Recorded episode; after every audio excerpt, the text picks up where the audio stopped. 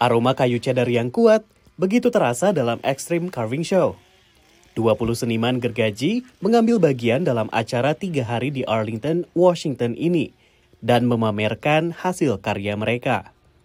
Lane Warden mengatakan penting untuk berimprovisasi. Sometimes you start doing a bear and you might end up with a bird. You know, if you mess up on a cut, it doesn't necessarily mean you messed up the whole carve. It just means, you know, you got to change direction.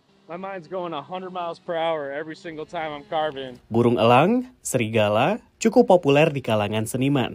Namun Warden mengukir buaya, sesuatu yang tidak biasa dilihat di negara bagian Washington. I get bored doing the same thing over and over again. So when I come to these shows, I just like people to see that there's, you know, other carvers out there that try new things all the time. Bagian paling menantang baginya adalah ukuran dan berat kayu. The wood gets pretty heavy, like that Groot over there. That Groot probably weighs 300 pounds, so that's always the challenge, is just picking it up. Ukiran gergaji dipandang didominasi oleh laki-laki.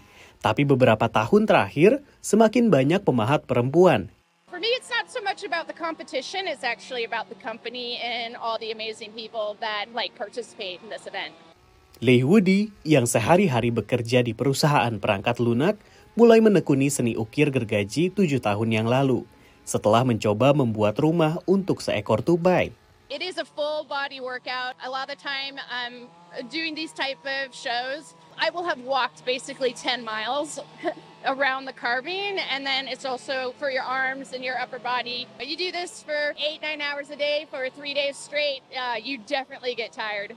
Outdoors Doshuren yang dipanggil George oleh teman-temannya datang jauh dari Mongolia, di mana ia mengukir patung dari es.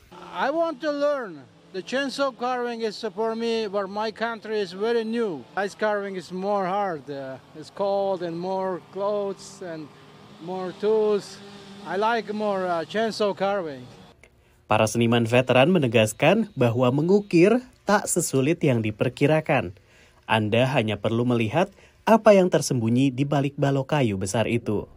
Sebagai bentuk modern dari seni ukiran kayu, ukiran gergaji mesin berkembang pesat di Amerika Serikat pada 1980-an.